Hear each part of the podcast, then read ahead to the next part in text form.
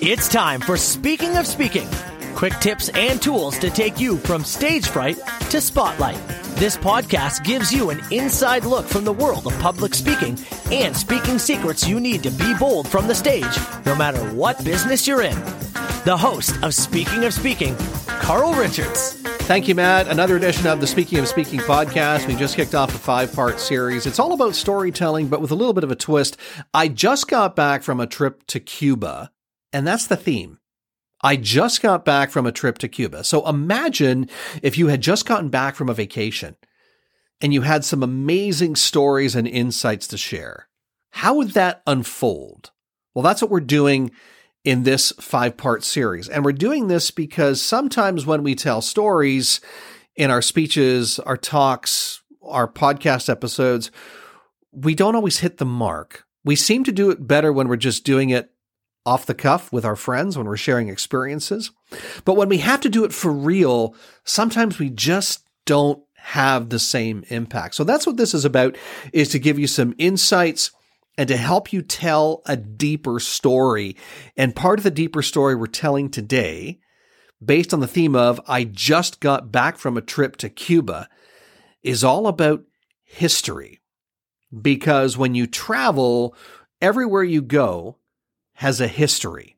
There's always some sort of historic moment, historic monument, historical people, all things related to history that have happened where you are. You might not know them all, and you might not learn them all on your trip, or your visit to where you are, but you will learn some of them for sure, if that's what you're looking for. And I'm always looking for these experiences, by the way. I'm always looking for these stories to tell.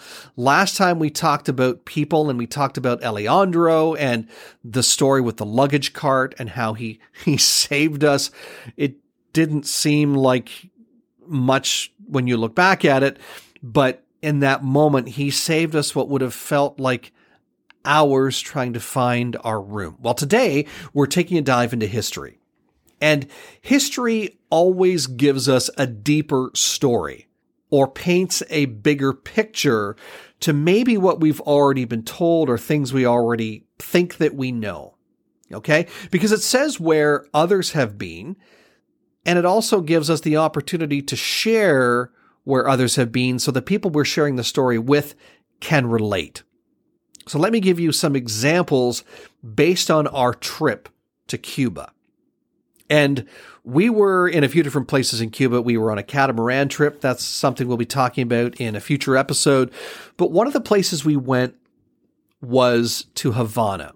Our actual resort was in Varadero, but we did a full day trip to Havana. Part of that trip to Havana included a stop along the way at a home that was owned by Ernest Hemingway. And the home has been left untouched pretty much since he passed away. It's now a living museum, um, but it hasn't been touched much since then. So all of the artifacts, uh, even his boat, his empty swimming pool, it's all there pretty much the way he left it before he passed away. When we took the trip from the Ernest Hemingway house into Havana, that told an even deeper story. Havana, if you can believe it, is over 500 years old. What they refer to as New Havana, because there's, I guess there's two parts to Havana. There's Old Havana, and then there's New Havana. And New Havana is 150 years to 200 years old. That's New Havana. Old Havana, it's been around, as I said, for over 500 years. And you can tell by looking at the architecture. The buildings, when you look up, you can see almost Gothic style designs for some of the more historic buildings and some of the newer buildings. You can tell they're newer based on the color. They used a lot of vibrant colors for some of the new designs and some of the new things that they were saying there. And our tour guide, Maria, shared with us what those differences were. Now, Maria is born and raised in Cuba. She was born in Santiago, Santiago de Cuba, and then now lives in uh, lives just outside of Varadero.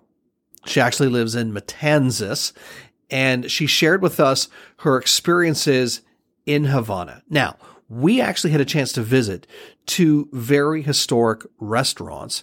And when I say historic, they're restaurants that Ernest Hemingway, who again lived just lived lived just outside of Havana, he visited these restaurants on a regular basis, and one of his favorite drinks to have was a mojito. Mojito and a margarita. He actually liked both of them. He actually liked a lot of alcohol, for that matter. But one of his favorite drinks was a mojito. The other one was a margarita. When we had lunch, we had a margarita. When we had dinner, we had a mojito and we had a chance to have those same the way that would have been made for Ernest Hemingway, the recipe that he really enjoyed. That's what we had for our meal or with our meal at those two restaurants and very historic. And you can tell when you walk inside, a lot of the, the building interior is as the same way it would have been in the day of Ernest Hemingway. And you could tell because when we walked into the restaurant for dinner, not our lunch, but our dinner. We, we walked through through the restaurant, then up through a back stairwell, which led to an upper level, which is where they will do all their groups. But the stairway was so narrow and parts of the stairway didn't have a railing. So walking up, you had to be very careful not to step over the edge. And then once you got to the top, the, the hallways were very narrow as well. And then we got into the room where we were sitting and the chairs, you can tell, had been around for several years, 40, 50, in some cases 60 years or more. And the architecture from the outside, again, as you could see, was that of its time period of something that had been around for at least, again, we're talking the time of Ernest Hemingway. So it's been around for at least 40 years, 50, 60 years or more if it was his favorite place to go and have dinner and a drink or entertain colleagues on a regular basis. And when you look at some of these old buildings too, some of the architecture, some of the history in this region, you not only can share about the people, but you can also paint the picture. Uh, so I shared about the people and I gave an example. So that's a pro tip. Pro tip number one is paint the picture. So I painted the picture of the trip to the Hemingway house. I didn't give a lot of detail about the Hemingway house, but we did paint the picture of going into the restaurant, climbing the narrow staircase that in some areas didn't have a railing to grab onto. We painted the picture of the building from the of, uh, of the outside with very gothic motifs. We gave examples of Hemingway. We gave examples of the architecture. And then we also shared a timeline. I said that Havana was about 500 years old and New Havana is Uh, about 150 to 200 years old. So we gave a little bit of a timeline as we're sharing the story of the history. And that's what you want to do. And if you can relate it back to something that is of relevance to you and your audience, so for example, being a Canadian citizen, there really there are a lot of old buildings in Canada. I live in Kingston, and some of our oldest buildings are a couple of hundred years old as well but certainly nothing near the age of some of the buildings in Cuba, which are in some cases four or 500 years old. So I can paint that picture as I'm sharing it to the audience and give the timeline and give a reference point for them so they can then realize that, okay, that's what that is. Now, keep in mind, when you're giving a reference point, know that if I was telling a story like I just told in Europe, well, a lot of Europe is is very old as well. So I'd have to say, you know, Cuba or parts of Cuba, Havana is about 500 years old. And I know that there are parts of Europe that are as old, if not older. So I have to be able to make sure I'm aware of where the audience is with that.